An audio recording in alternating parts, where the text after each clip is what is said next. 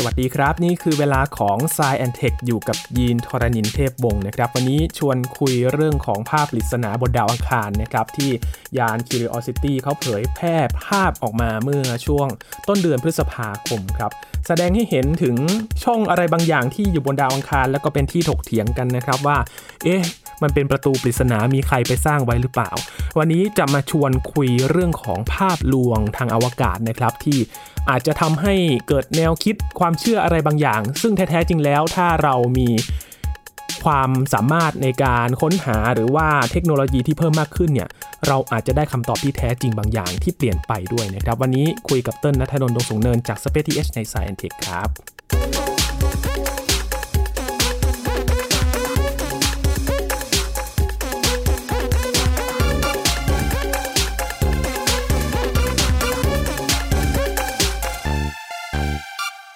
ไม่ว่าจะกี่ยุคกี่สมัย แม้ว่าเทคโนโลยีมีโซเชียลมีเดียมาแล้วก็ตามนะครับ เรื่องของความเชื่อข่าวลวงมันก็ยังมาพร้อมกันอยู่ และยิ่งส่งเร็วด้วยนะครับ ยิ่งมีเทคโนโลยีแบบนี้ ก็มีการตั้งคำถามต่างๆ นานาไปครับ ยิ่งเรื่องนี้ครับที่เราได้เผยแพร่ภาพออกมา จากนาซานะครับที่ยานสำรวจ Curiosity บนดาวอังคารเนี่ยเขาไปถ่ายเมื่อวันที่ 7 พฤษภาคม ไปเห็นภูเขาอยู่จุดหนึ่งครับ แล้วก็มีช่องประตู คือลักษณะเนี่ยมันเหมือนสี่เหลี่ยมผืนผ้าแนวตั้งเลยนะครับ มันก็เหมือนช่องประตูบ้านเราที่เราเคยเห็นนะครับ แต่ว่ามันก็ลึกลงไป เผยแพร่ภาพนี้มามีคำถามหลายคำถามมากมายว่า เอ๊ะทำไมมันทรงสมมาตรอะไรขนาดนั้นอะ มันดูไม่น่าจะเป็นธรรมชาตินะครับ ขึ้นมา มีใครสร้างขึ้นมาหรือเปล่า ข้อเท็จจริงเรื่องนี้มันเป็นยังไงเดี๋ยว วันนี้ชวนเติ้ลนัทนนท์ดวงสูงเนินบรรณาธิการบริหารจากสเปซทีเอสมาคุยเรื่องนี้กันรวมถึงแนวคิดทฤษฎีสมคบคิดอื่น ๆ ด้วยนะครับที่เกิดจากภาพลวงบนอวกาศนี่แหละครับ สวัสดีครับเติ้ลครับสวัสดีครับพี่ยินเอาจริงๆเรื่องนี้ไม่ใช่เรื่องใหม่เลยเนาะที่เราเห็นภาพมาแล้วก็จะตีความไปเรื่อยๆ ถ้าย้อนไปเนี่ยพี่นึกถึงตอนที่เขาเห็นภูเขาบนดาวอังคารนี่แหละ อืมเห็นเป็นหน้าคนครับผมแล้วก็เกิดความเชื่อมา เอ๊ะ มันแบบ เฮ้ย มันเป็นอะไรอย่าง มันเป็นหน้าคนจริง ๆ หรือเปล่า เอาจริง ๆ นะพี่ยินต้นอยากลองถามว่า แล้วความเชื่อแรก ๆ หรือว่าการที่เรามองเห็นภาพของวัตถุบนท้องฟ้าแรก ๆ เลยเนี่ย ที่เรามองเห็นว่า เอ๊ะ มันมีสิ่งมีชีวิตหรือเปล่า หรือว่าเอ๊ะมันมีอะไรอยู่บนนั้นหรือเปล่าเนี่ย มันคืออะไร เออต้นใบให้ว่า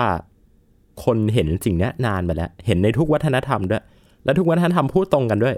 ดวงจันทร์เนาะถูกต้องเออมีกระต่ายอยู่บนดวงจันทร์กระต่ายตำข้าว ใช่มีกระต่ายตามเข้าอยู่บนดวงจันทร์ใช่ไหมเออภาษาไทยก็มีนะฮะมีการเปรียบเทียบกระต่ายหมายจันทร์บ้างอืมอะไรบ้าง ถ้าเป็นจีนก็จะเป็นตำนานกระต่ายนะฮะชื่อว่าอยู่ตู้นะครับครับ เป็นกระต่ายของฉางเอ๋อบ้าง หรือว่าวัฒนธรรมตะวันตกนะฮะก็มีการพูดถึงเรื่องนี้อยู่ ดังนั้นมันหมายความว่าอะไรมันหมายความว่าจริง ๆ แล้วเนี่ย มนุษย์มองเห็นสิ่งที่เป็นสิ่งมีชีวิต หรือว่ามองเห็นจินตนาการ มองเห็นภาพอะไรบางอย่างบนท้องฟ้ามานานแล้วอืมหรือถ้าจะเอานานกว่านั้นอีก กลุ่มดาว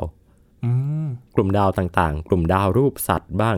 กลุ่มอ่าดาวเป็นดาวหมีใหญ่บ้าง ดาวลูกไก่คนยิงธนู กลุ่มดาวลูกไก่บ้างคือ มีตำนานมีเรื่องเล่าเกี่ยวกับวัตถุบนท้องฟ้าเนี่ย เต็มไปหมดเลยในอดีตที่ผ่านมา แล้วสิ่งที่อยากชี้ให้ดูก็คือ มนุษย์ก็ยังคงเป็นมนุษย์อยู่ ดังนั้นต้นว่ามันไม่แปลก ถ้ามนุษย์จะเห็นภาพอะไร บนวัตถุท้องฟ้า ด้วยกล้องที่มันชัดขึ้น ด้วยการมองเห็นที่มันไกลขึ้นนะฮะจากเดิมมนุษย์เห็นแค่ดวงจันทร์เห็นพื้นผิวของดวงจันทร์มนุษย์ก็จินตนาการว่าโอเค บนพื้นผิวของดวงจันทร์เนี่ยมีรูปกระต่ายอยู่อืมพอมีการประดิษฐ์กล้องโทรทัศน์นะฮะนักวิทยาศาสตร์ที่ชื่อว่าเซียปิลารีเนี่ย ส่องกล้องขึ้นไปเห็นดาวอังคารนะฮะแล้วก็เห็นบอกว่าดาวอังคารเนี่ยมีแบบเหมือนก็เป็นคลองอยู่เห็นเป็นลายเส้นๆนะฮะอ่าเขาก็จินตนาการว่าเอยหรือว่าบนนั้นมีสิ่งมีชีวิตอยู่มาขุดคลองอยู่นะครับเออนานวันผ่านมาจนถึงยุคปัจจุบัน เรามียานอวกาศ เรามีกล้องที่คมชัดมากๆ ถ่ายภาพมาแบบ Full HD โอ้โห เห็นทุกสัดส่วนเห็นภาพพื้นผิวดาวอังคารได้อย่างชัดเจน เราก็จะเห็นรายละเอียดที่มัน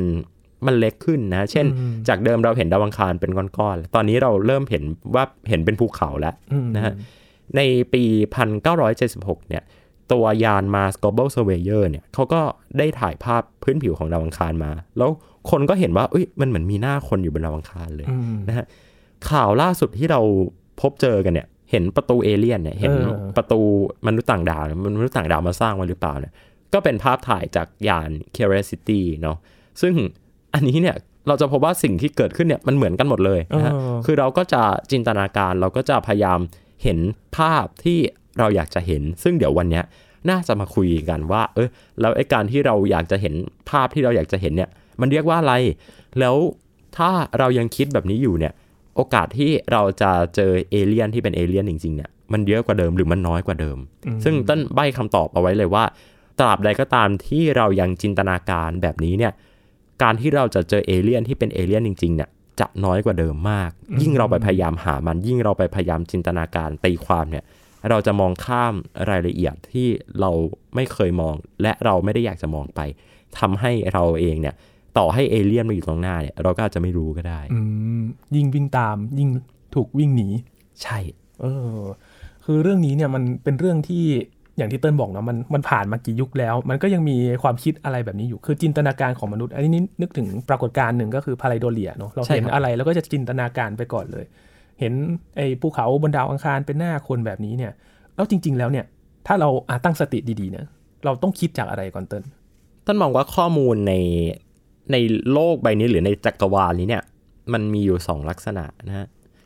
หนึ่งก็คือเป็นภาวะวิสัยครับ กับสองก็คืออัตตวิสัยนะฮะอืมภาวะวิสัยก็คือสิ่งที่มันเป็นอยู่จริง ๆ นะ ภาวะเนี่ยก็คือสิ่งที่สิ่งที่มันเป็นมันเป็นจริง ๆอะนะฮะ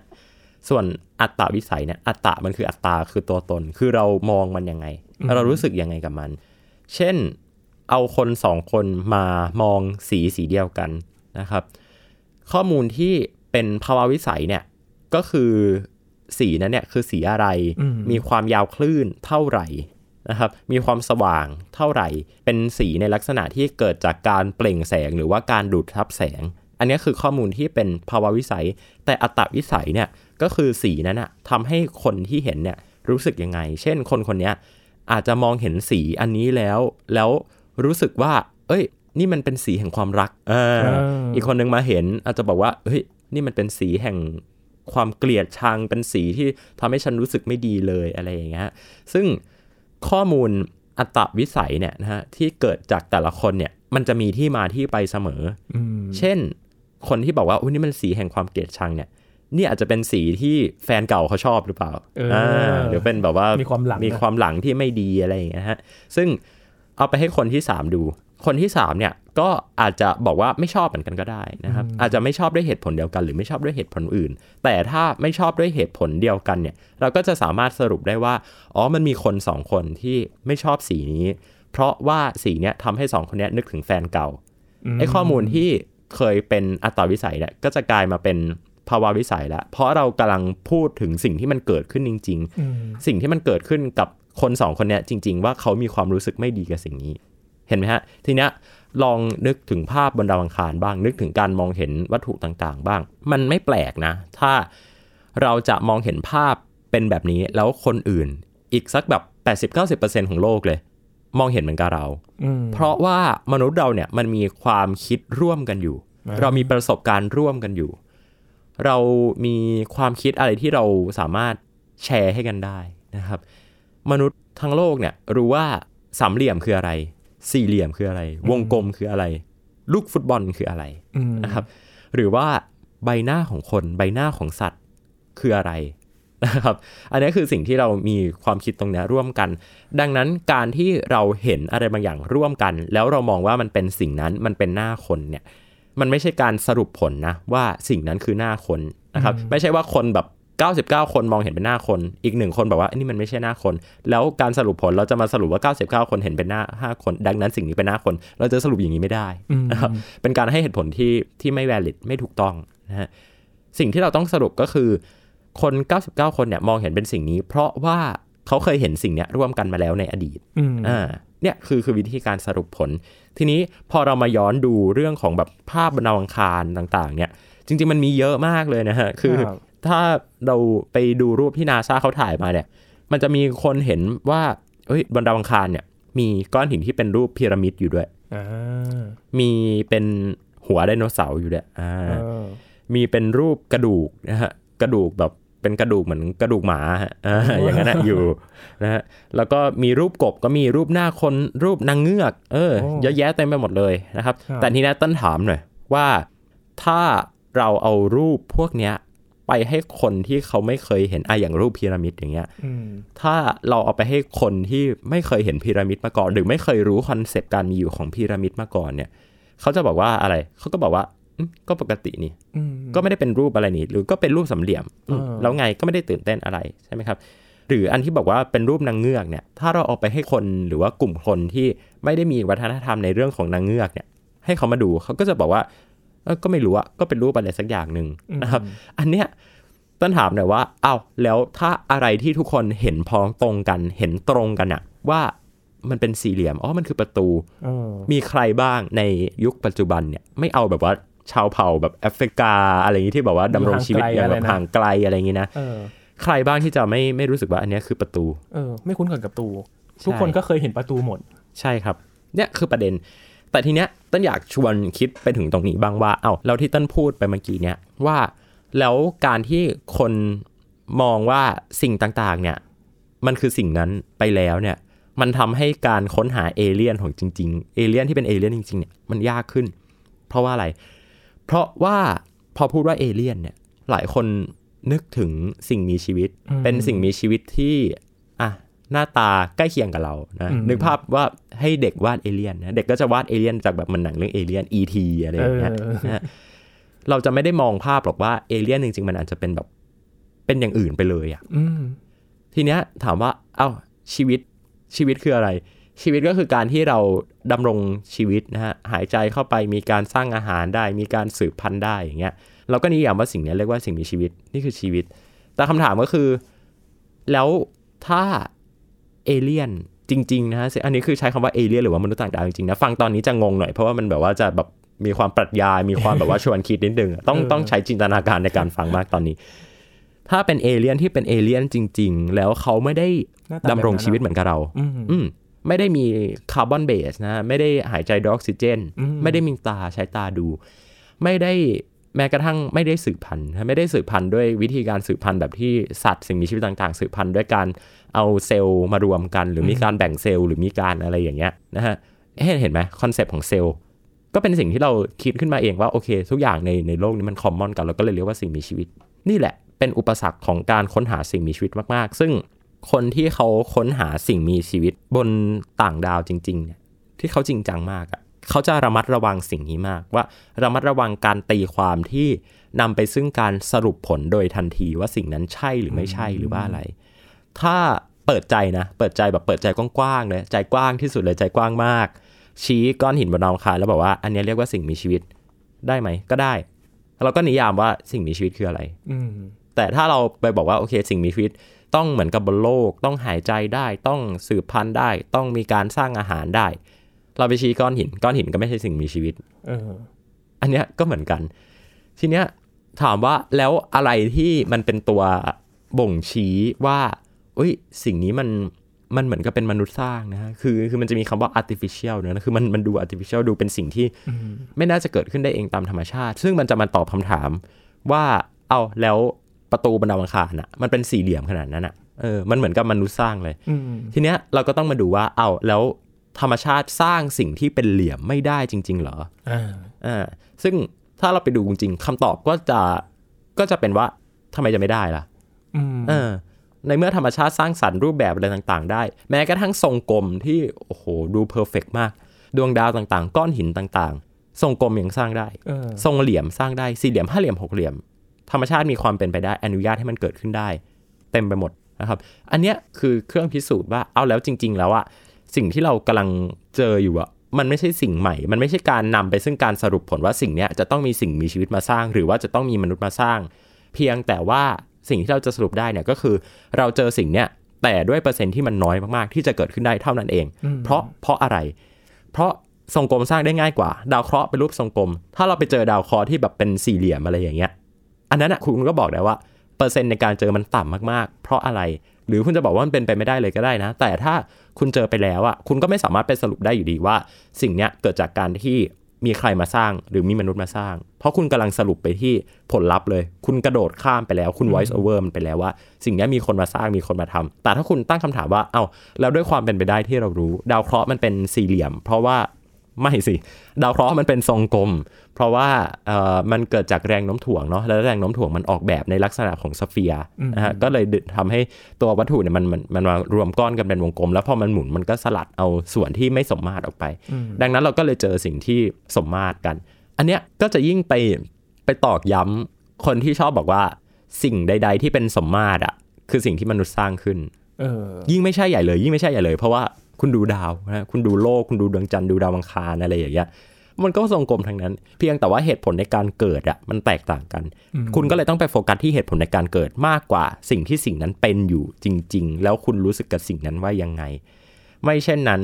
ถ้าคุณพยายามบอกว่า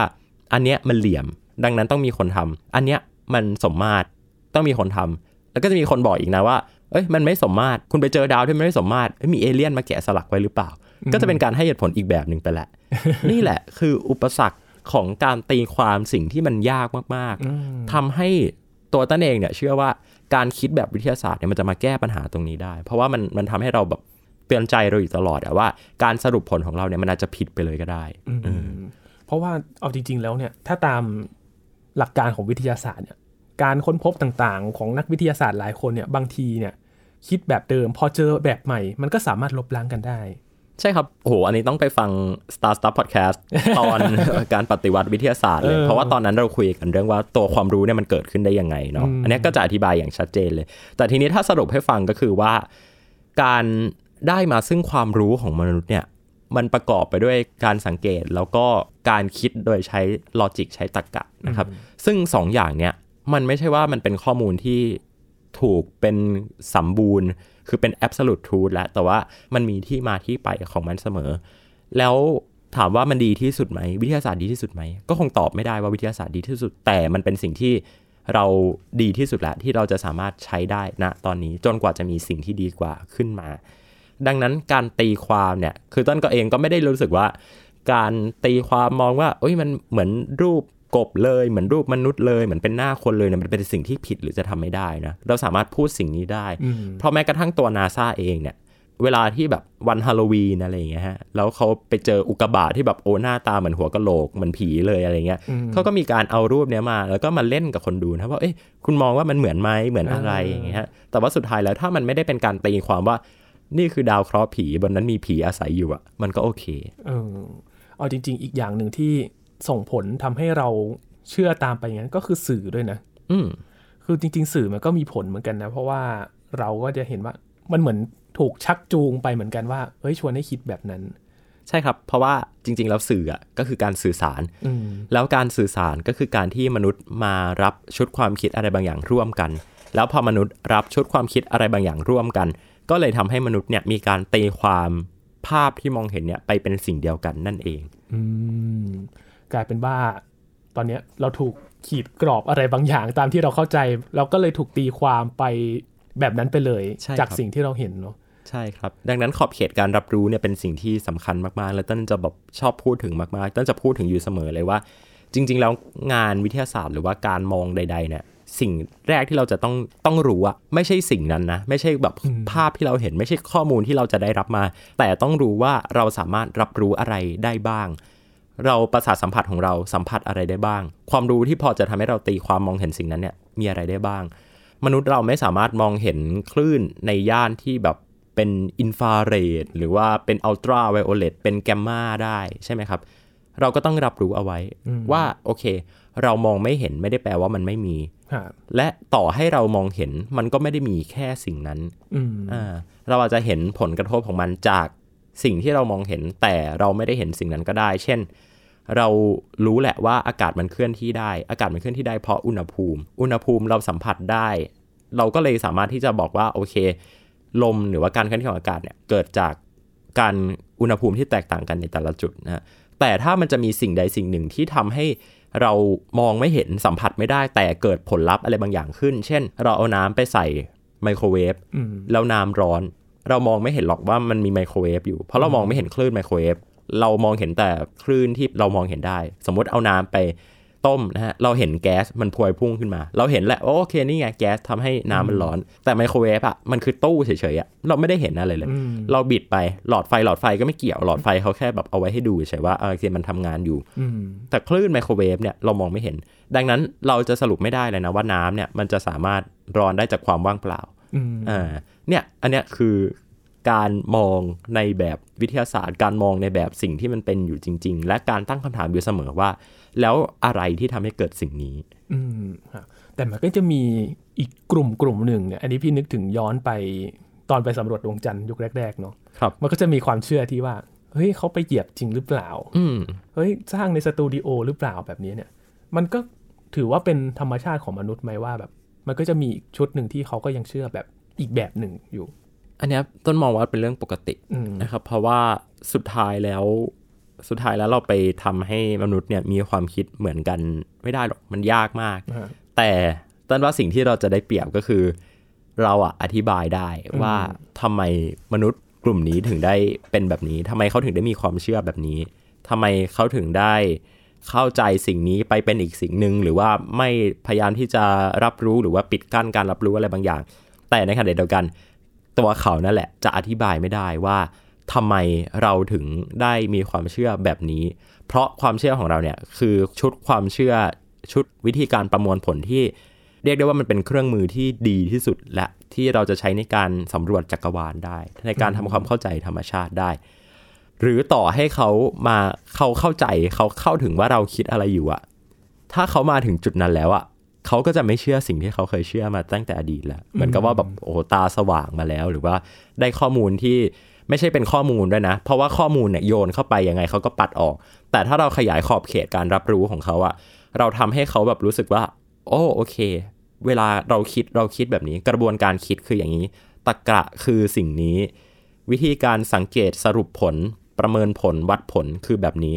มันไม่แปลกถ้าเขาจะมาแบบ มาเชื่อสิ่งที่เราเชื่ออืมด้วยกระบวนการไม่ใช่ด้วยข้อมูลอ่าก็เป็นอีกมุมหนึ่งเนาะมันก็ยังมีจริงๆมันมีหลายเรื่องเลยนะโยงไปถึงหลายเรื่องเลย นอกจากความเชื่ออะไรที่เราพูดกันในวันนี้เนี่ยเกี่ยวกับวิทยาศาสตร์มันก็จะมีความเชื่ออื่นๆ มันก็จะเป็นแบบนี้เหมือนกัน ถ้าเรามีหลักการอธิบายแล้วก็วิธีการอธิบาย มันอาจจะทำให้เปลี่ยนความคิดของพวกเขาไปก็ได้ ครับ อย่าง ประตูเอเลี่ยนเนี่ยจริงๆก็มีนักธรณีวิทยาเขาอธิบายมาแล้วเหมือนกันเนาะเขาบอกว่าใช่ครับจริงๆมันก็เกิดจากการกัดเซาะตามธรรมชาตินั่นแหละของดาวอังคาร อย่างที่เติ้ลบอกอะเพราะเราไม่ไม่เชื่อหรือเปล่าว่ามันธรรมชาติมันเกิดแบบนี้ได้มันก็เลยคิดไปว่าเป็นประตูเอเลี่ยนใช่ครับแล้วนึกถึงอันนี้เลยอะที่ออสเตรเลียที่เขาจะมีเป็นหน้าผาที่แบบเขาเรียกว่าเป็น table เนี่ยนะคือแบบเหมือนเป็นโต๊ะเป็นอ๋โล่งๆไม่มีอะไรเลย แล้วอยู่ดีๆ แบบว่าเหมือนพื้นมันแบบยกยกขึ้นตัวขึ้นมามาพึบอ่าซึ่งมันดูแบบ เออมันก็ดูเหลือเชื่อเนาะแล้วเปอร์เซ็นต์ในการเกิดมันก็น้อย แต่ถามว่าธรรมชาติก็ยังอนุญาตให้มันเกิดขึ้นได้ ก็แปลว่าโอเคมันก็เกิดขึ้นได้ เราก็คิดเป็นเปอร์เซ็นต์ไปว่าโอเค ทั้งโลกจะเกิดขึ้นแค่กี่เปอร์เซ็นต์อะไรก็ว่าไปก็เป็นข้อมูลเชิงสถิติ ซึ่งก็ก็ไม่ได้ปฏิเสธว่ามันมันแปลกโอเค มันแปลกมันเป็นโอกาสที่จะเกิดขึ้นได้ยากแต่มันก็เกิดขึ้นแล้ว ดังนั้นก็ก็เกิดขึ้นแล้วครับ มันเกิดขึ้นได้ มันก็คือเกิดขึ้นใช่แล้ครัวบเนาะ อย่างอันนี้พี่นึกถึงพีระมิดนะ ถ้าสมมุติว่าคนที่เห็นพีระมิดไอที่เขาถ่ายมาจากดาวอังคารเนี่ยครับอาจจะมีอีกความเชื่อหนึ่งก็ได้ว่าเฮ้ยเอเลี่ยนมาสร้างพีระมิดไปที่อียิปต์แล้วก็ไปสร้างบนดาวสร้างบนดาวอัอังงคาคารรต่ต่ออมันก็จะเป็น อีกมุมหนึ่งเนาะสำหรับคนที่เคยเห็นแล้วทำไมต้องเป็นอียิปต์อ๋อเออเพราะว่าเป็นทะเลทรายเหมือนกันไงเออแห้งแล้งเหมือนกันเอเลี่ยนอาจจะชอบพื้นที่ที่เป็นทะเลทรายก็ได้นะ เห็นไหมเออถ้าคิดไปอย่างเงี้ยมันก็จะต่อไปได้เรื่อยๆ คือคุณจะพูดอะไรก็ได้ แม้กระทั่ง Carl Sagan เองนะฮะเขายังเคยเคยเปรียบเทียบอย่างเงี้ยเอาไว้ในคอสมอสสักตอนเลยเขาเขาแกล้งสรุปผลสนุกสนุกๆบอกว่า เราไม่รู้หรอกว่าบนดาวศุกร์มีอะไรอ่า แล้วบนดาวศุกร์มีชั้นบรรยากาศ โอ้โอเค มีชั้นบรรยากาศก็แปลว่ามีต้นไม้โอเค อาจจะมีต้นมอสต้องต้องมีเฟิร์นอ่ามีเฟิร์นแปลว่ามีบึงเอ้ามีบึงแปลว่ามีน้ำมีน้ำแปลว่ามีปลา มีปลาก็แปลว่ามีสิ่งมีชีวิตนี่ มีสิ่งมีชีวิตก็อาจจะมีสัตว์เลี้ยงลูกด้วยนม มีสัตว์เลี้ยงลูกด้วยนมก็เอ้ยอาจจะเป็นไดโนเสาร์ก็ได้นะอืมดังนั้นสรุปผลว่าบนดาวศุกร์มีไดโนเสาร์ ซึ่งไม่ได้ ซึ่งคุณจะสรุปแบบนี้ไม่ได้ ก็เหมือนที่เต้นพูดไปเมื่อกี้นะครับว่า โอ้ หรือว่าที่เอเลี่ยนไปสร้างพีระมิดบนดาวอังคารกับที่อียิปต์เพราะโอ้เอเลี่ยนชอบทะเลทรายชอบทรายเออนี่แหละ ความสนุกของการ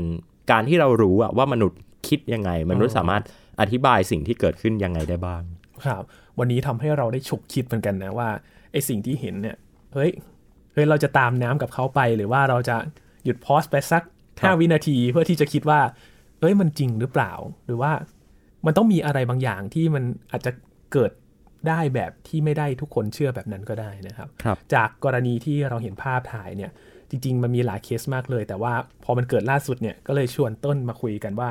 สิ่งเหล่านี้มันทำให้เกิดภาพลวง แล้วก็เกิดความเชื่อแนวคิดอะไรต่างๆ มากมายทำให้เราเนี่ย ต้องกลับมาตั้งสติใหม่ว่า ถ้าคิดแบบวิทยาศาสตร์เนี่ยจะคิดแบบไหนกัน และทำให้เราได้รู้ถึงว่า เอ้ยธรรมชาติมันก็มีอีกมุมหนึ่งที่เรายังไม่รู้ซ่อนอยู่นะครับวันนี้ขอบคุณเติ้ลมากๆเลยครับขอบคุณครับ นี่คือ Science Tech นะครับคุณผู้ฟังติดตามรายการกันได้ที่ www.thaipbspodcast.com ครับรวมถึงพอดแคสต์ช่องทางต่างๆ ที่คุณกำลังรับฟังเราอยู่นะครับอัปเดตเรื่องวิทยาศาสตร์ เทคโนโลยีและนวัตกรรมกับเราได้ที่นี่ทุกที่ทุกเวลากับไทย PBS Podcast นะครับช่วงนี้ยีนทรณินเทพวงศ์พร้อมกับเติ้ลนัทนนท์ดกสูงเนินจากสเต a t Edge ลาไปก่อนนะครับ สวัสดีครับ